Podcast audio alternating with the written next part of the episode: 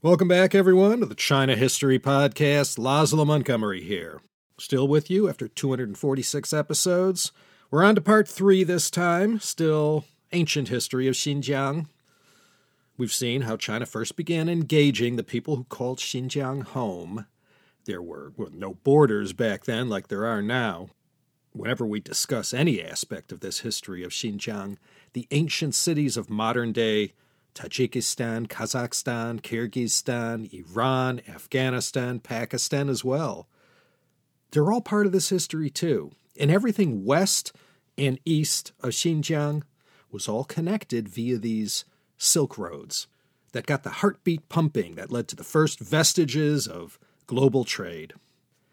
We left off last time with the Western Han triumphant in Xinjiang, Huo Bing and Wei Qing, these two Han Dynasty generals were the Chinese heroes who pushed the Xiongnu out of Xinjiang, or at least north of the Tian Shan, the heavenly mountains that served as this bushy eyebrow above the Tarim Basin.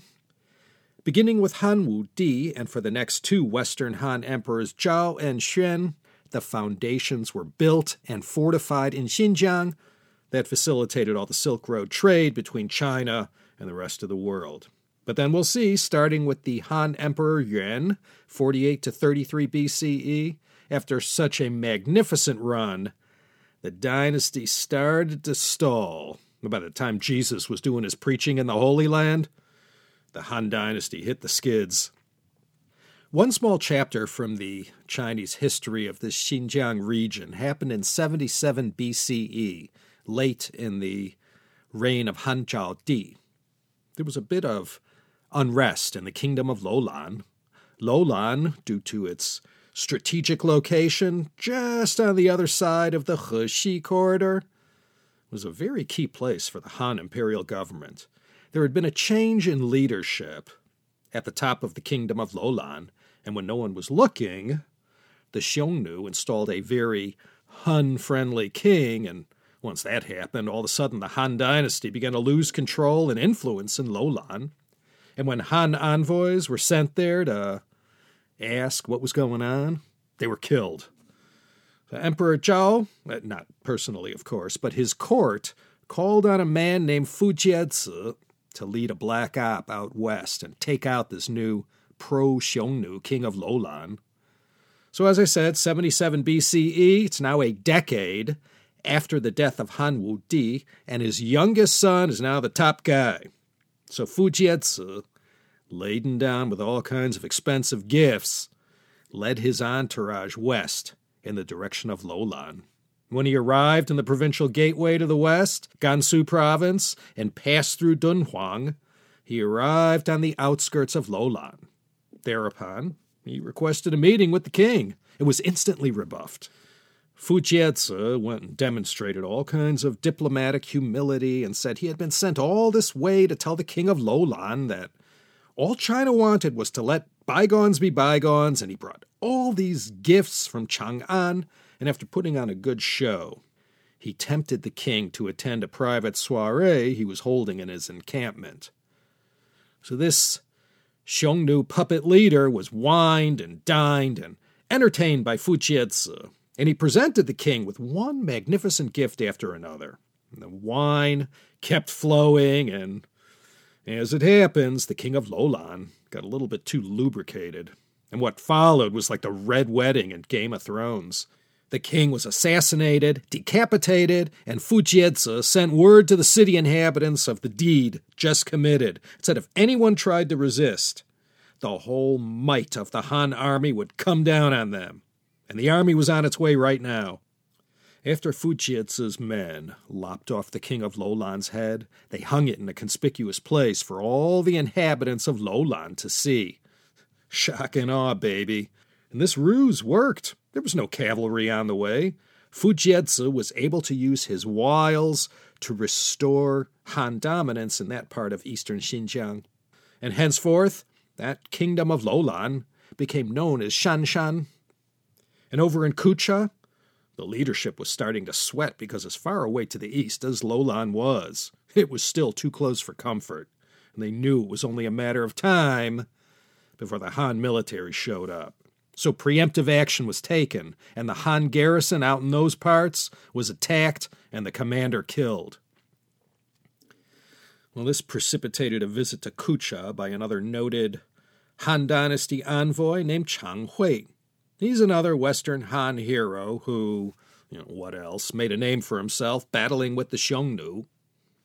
Like Zhang Qian, Fu Jiezi was another one who flew the Han flag out in the western regions and made valuable alliances and secured territory for the emperor. In 71 BCE, not too long after Fu Jiezi wrote his name into the Book of Han with his exploits in Loulan, Chang Hui led 50,000 troops to Kucha to make them pay for what they had done, wiping out that Han garrison. And when Chang Hui arrived in Kucha with his army and demanded an audience with the king of Kucha, this king told Chang Hui that attack against the Han forces and the unfortunate execution of the commander was an act perpetrated by his father, the former king, and that he, the son of the king, was completely innocent of this violent act. Furthermore, this Kuchan king not only distanced himself from his father's actions and politics, uh, he proclaimed his undying admiration for Han culture and civilization and offered his complete allegiance to Emperor Xuan in Chang'an. So he opened the gates to the city and invited Chang Hui in, and from that moment on, Kucha, like you see with many nations of today, tied its skiff, for better or for worse, to the Chinese state. Let me uh, just mention quickly another of the vanished kingdoms operating in and around Xinjiang during this magnificent time during the Western Han Dynasty was the kingdom of Wusun.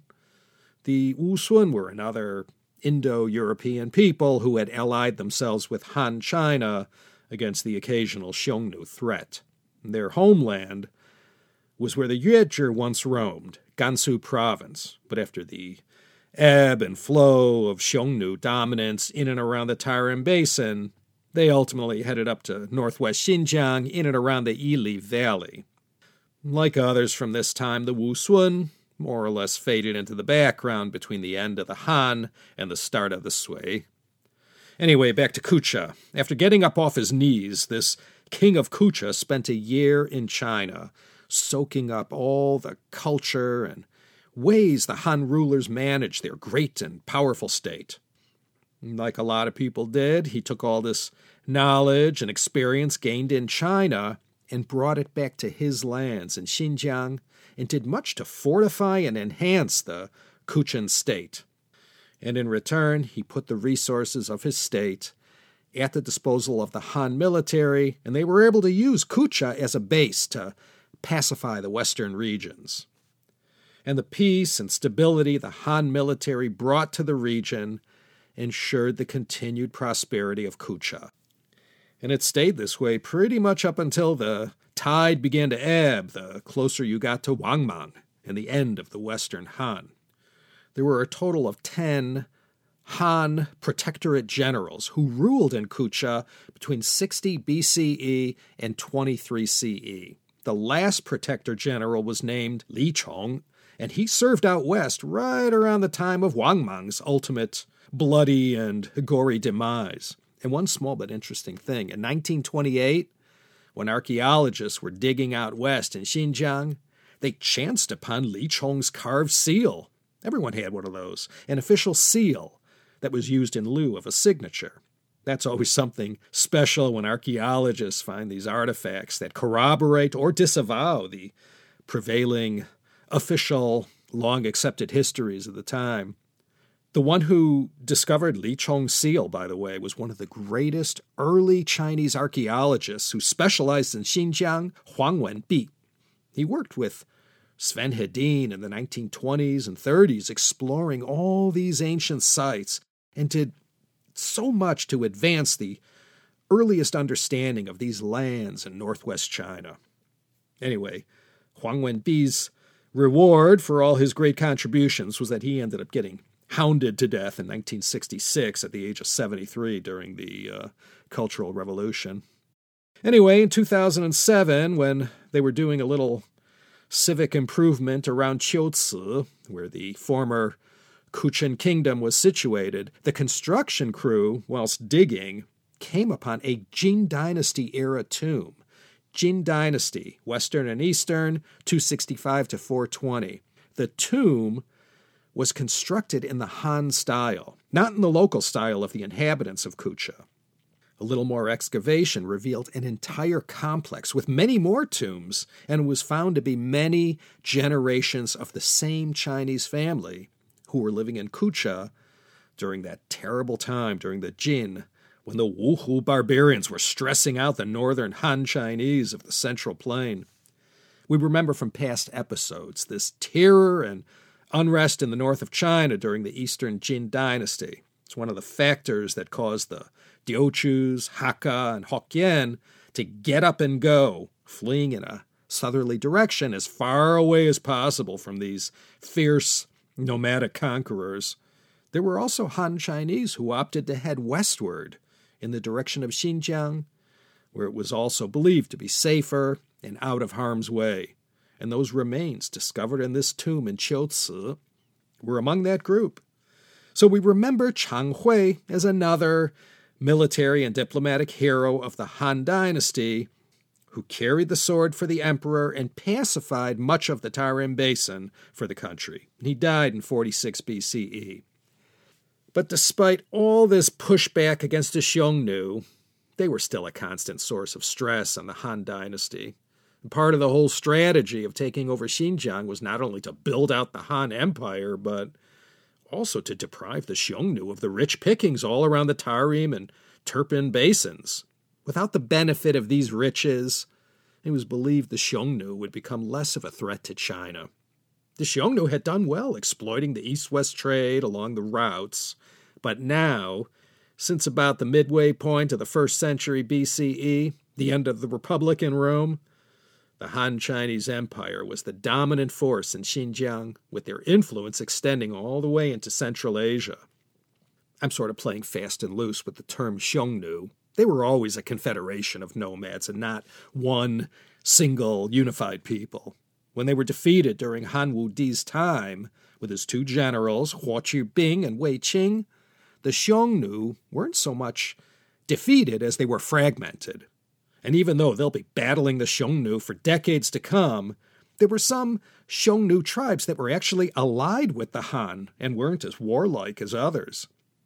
You know, Xiongnu was just this pejorative term the Han Chinese gave to these northern nomads who called the Mongolian steppe their home.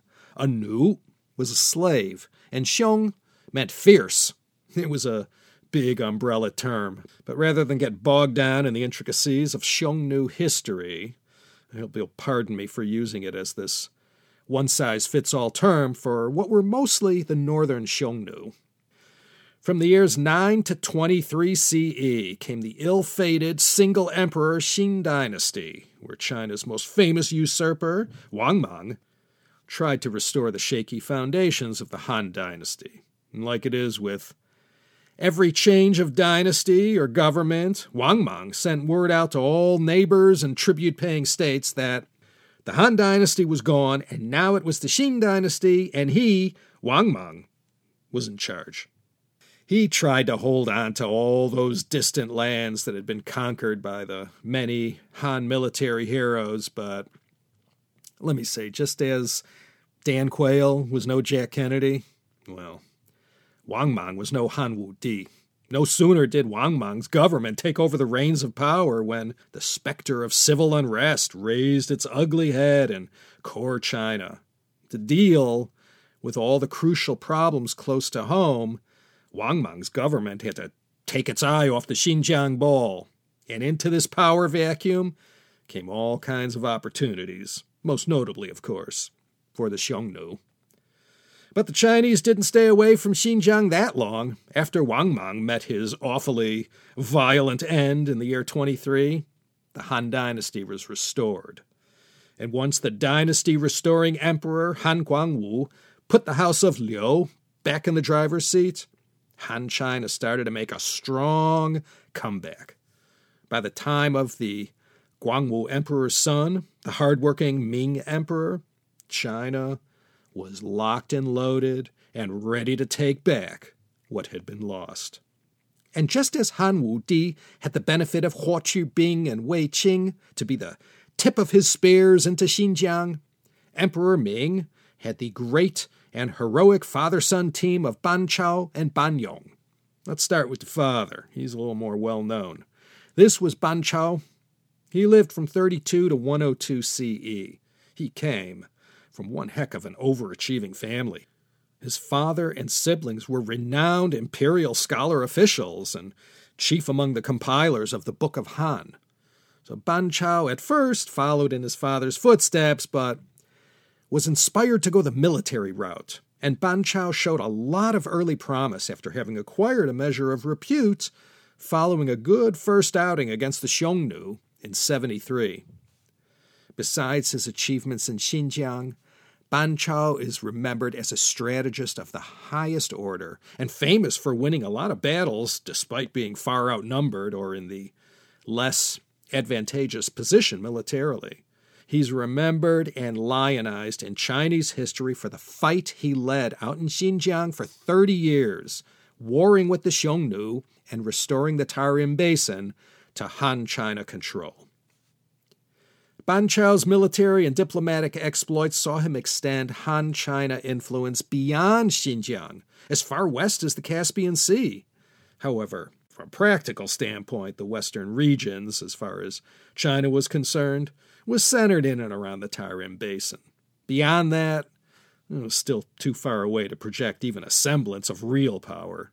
But it's important to remember those lands in present day Kyrgyzstan, Tajikistan, Kazakhstan, they were also integral to this Chinese history, but not nearly as important as the Tarim Basin. It was written in the Book of Han that Ban Chao had subdued and controlled the 36 kingdoms of the western regions. The 36 kingdoms. Well, they were a collection of small city states of various sizes and wealth, each run like a monarchy. The greatest of these kingdoms are the names we've heard and will become most familiar with Khotan, Kucha, Turpan, Loulan, Aksu, Kashgar, Yarkand, Karasar, and others. These are the city names we'll keep hearing clear through till the end of this series. I'll try to be consistent with these names. They all have Chinese names, Persian names, Uyghur names, Mongol names, and you know the different names used by different scholars. And because they competed with each other in the lucrative Silk Road trade, and for other reasons too, these oasis states didn't form, you know, like a United Arab Emirates to combine their political and financial power distance from each other and their own self interest prevented them from ever forming defensive alliances. So individually, they were always easy meat for the Chinese army back in the first century, and for the Xiongnu as well. By the time Ban Chao had subdued the last Tarim Basin kingdom, China's yoke was firmly put back in place. This meant two things. First, the trade routes between Han China, Central Asia, India, Persia, and the Eastern Mediterranean were secure on their end. You know how you'll hear the uh, U.S. Navy patrols the seas, keeping the sea lanes open for international trade, you know, from whatever. This was the case with a strong China presence out in those western regions. No one single troublemaker could upset the status quo as long as they faced Chinese troops. Besides maintaining the peace out in those parts, those Han Dynasty soldiers garrisoned out there extended and fortified the Great Wall all the way up to the end of the Hexi corridor. And there they established these Tuntian state farms that I told you about last episode, as well as forts, uh, signal beacons, outposts manned with sentries, and a whole brigade of interpreters familiar with all the major tongues of the Silk Road. So, thanks to this Chinese imperial sponsorship, it all facilitated this two way economic and cultural cornucopia of riches. If anyone west of the Tarim Basin wanted to do anything to cause a break in the supply chain, they had to deal with Ban Chao's army. And this was One Belt, One Road in its most primitive form.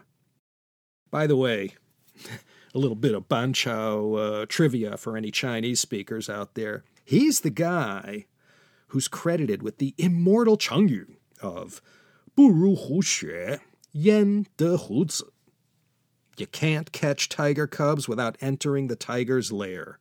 The Chinese version of our nothing ventured, nothing gained. That came from Ban Banqiao, straight out of the Hou Han Shu. And trust me, someone this important, he got his own chapter in that book. And I mentioned Ban Banqiao's brother and sister and father were all these renowned scholars, wrote the Book of Han.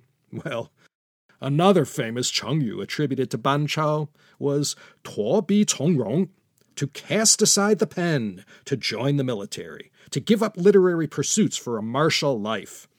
Ban Chao, ladies and gentlemen.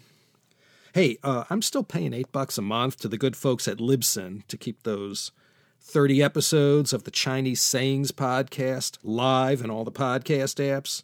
Go check that out for more history. There's a story behind everything. Even after four years, Cathay Pacific still carries those shows in their in flight entertainment system. There was more to the plan to maintain a strong military presence in the western regions besides keeping the Silk Road safe for trade. Having Han Chinese forces on site to lean on everyone ensured sure, the tribute from these competing states kept flowing in the direction of Luoyang, the eastern Han capital. There was a lot of nice stuff being traded back and forth along the Silk Roads, and this unofficial arrangement led to China keeping the peace out there, and whoever wanted to be left alone paid obeisance to the Han Emperor and sent tribute according to the custom even for the Chinese imperial government, this was not chump change, and the Han court depended on it heavily. A great deal of the luxury and exotica that decorated the emperor's palaces came as tribute from these trading entrepôts of the Tarim Basin. Not everyone anxiously joined up to pay tribute to the Han Emperor, the three kingdoms of Kashgar, Yarkand, and Khotan. They resisted. These were the Saka speaking parts of the southwest rim of the Tarim Basin, where they spoke the Indo Iranian language that differed from what was spoken on the opposite side of the Tarim Basin in the north, where the Indo European languages were more prevalent. These Saka speaking places were the most powerful and richest of these Xinjiang kingdoms. We're going to circle back and look at them individually, plus a few others later on each place had its own history going on that wasn't necessarily tied to what was happening in China. There's way more to the history of Xinjiang than what I'm telling you in this long winded series.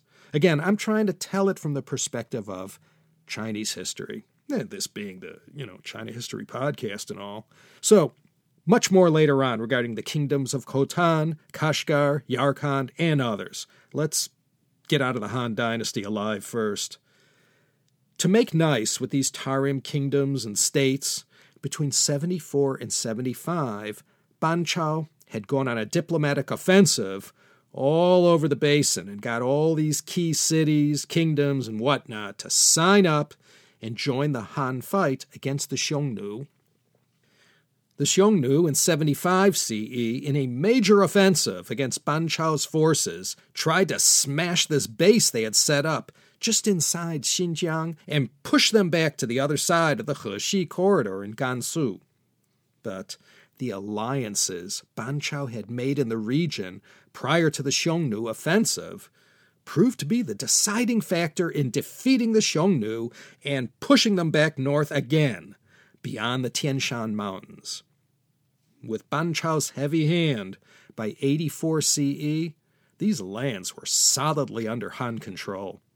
Just over the Xinjiang border was the Kushan Empire. If you recall, these were the Yuezhi people who the Xiongnu had pushed out of western Gansu to the Ili Valley and then into the gorgeous Fergana Valley, where, after they were Hellenized and fought amongst themselves, they became known as the Bactrian speaking Guishuang, from which it is believed we get Kushan.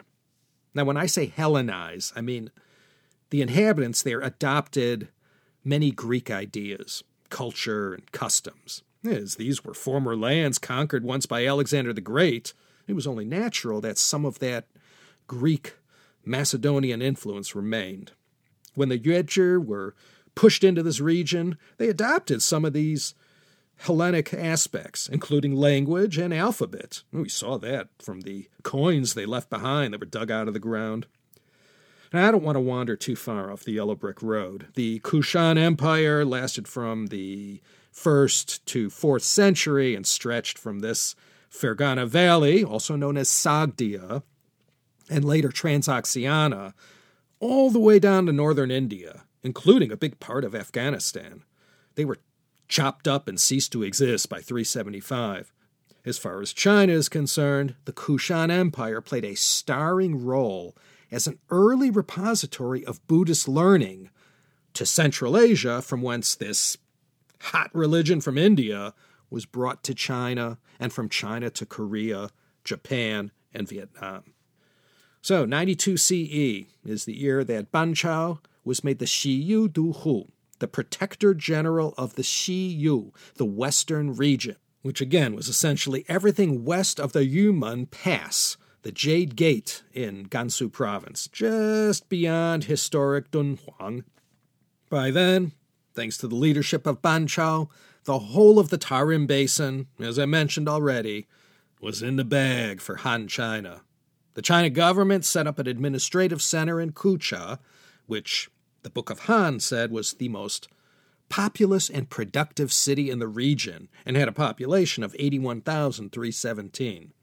Although I'm sure a lot of these places surrounding the Tarim Basin felt some pain, overall, Ban Chao was popular and got on well with the key leaders. Anyway, by 95 CE, it was written not the 36, but the 50 kingdoms had submitted to Ban Chao, and it had been written in these ancient histories that there were as many as 55 of these Silk Road kingdoms that had sprung to life since the time of Han Wu Di. 36, 50, 55, the exact number isn't important. They were all interacting with each other and constantly shifting the political landscape. By the first century CE, Silk Road trade was already nice and mature. And wherever there's lots of wealth, there's plenty of covetous neighbors sizing them up all the time. There was plenty of churn and burn with respect to the histories of these individual places rimming the Tarim Basin, and most of them disappeared into the sands of the Taklamakan Desert. But we know about most of the greatest ones. Now, this eh, isn't related to our story per se, but I wanted to quickly mention this other event that Ban Chao is remembered for. This was the mission to Rome that he initiated in the year 97. He sent one of his envoys, named Gan Ying, to the west to establish relations with the Parthians in that westernmost part of Central Asia, nestled in between the Middle East and India, and stretching all the way to the western Xinjiang border. The Parthians were the eternal middlemen in the silk trade. No matter how much the Romans and the Chinese dreamed of direct trade with each other, the Parthians, they wouldn't have any of it. If Roman importers wanted Chinese silk in the first centuries of the Common Era, they had to get it from their enemy, Parthia. Besides hooking up with the Parthians, Gan Ying was also tasked with carrying a message to the emperor in Rome, or Daqin, as it was called back then. Nerva was the emperor till 98, followed by Trajan. In any case, Gan Ying didn't get to meet either of them. He only made it about as far as the Black Sea, or some say the Eastern Mediterranean. An interesting footnote to the Times like Zhang Qian, he came back to the home country with a whole lot of intel. So, from becoming the Du Hu of these western regions in 92, lasting all the way till his retirement in 102 and his subsequent death immediately after, Ban Chao ensured the Tarim Basin region remained part and parcel of the Han Empire. So we saw how, after Han Wudi had built up an empire that stretched into the Tarim Basin, it only took three Han emperors before that grip loosened and all was lost. But thanks to Ban Chao and his great military and diplomatic victories during the Eastern Han emperors Ming and Zhang, China had been able to replant the Han flag in the Tarim Basin and other parts of Xinjiang as well. Now, in the Eastern Han, under the reign of Han He, 88 to 106 CE. This is not long after the passing of Ban Chao. Chinese control and management of the region began to collapse, just as the Chinese state itself was starting to become unglued. As the years got closer to the third century, the moment was almost upon the Chinese nation, made so famous by Luo Guanzhong's immortal line The empire, long divided, must unite, and long united, must divide. This part of the Eastern Han was up ahead, not far in the distance. In 107, there had been an uprising in the region that saw two of Ban Chao's sons, Ban Yong and Ban Xiong, being sent out west to bring the fight to the Xiongnu and clean up that mess. Yeah, those brothers ended up getting shellacked and had to make a hasty retreat back east. And once they vacated the area, well, that pretty much spelled the end of Han hegemony over the whole Xinjiang region, for a while anyway, into the 120s. The Han were once again displaced, and the Xiongnu became dominant in the region and were able to feast once more with feeling on those tribute payments. The Han court of Emperor An was torn between opposing factions who said Xinjiang wasn't worth the effort, and those who said it was vital to the state. Ban Yong, who had grown up there and was intimately aware of Xinjiang's strategic and economic importance to China, remained as committed as his father to integrate these western regions into the Han Chinese Empire. Well, Ban Yong got his chance in 123 CE to take over control of the Turpan Basin region, and like his father once did, build up alliances with these various trading entrepôts to once again take the fight to the Xiongnu and push them back to where they once belonged, north of the Tian Shan Mountains. Yeah, having grown up in Xiyu, these western regions, Ban Yong was the perfect diplomat, and he went to the kingdoms of Shanshan, Gumo, that's today's Ruoqiang, uh, and Qiuci and Aksu, and one by one, between 126 and 127, he brought these kingdoms over to his side. Then it was written in 126 the six kingdoms of Jushi all bowed to Han. These were six kingdoms north and east of Turpan.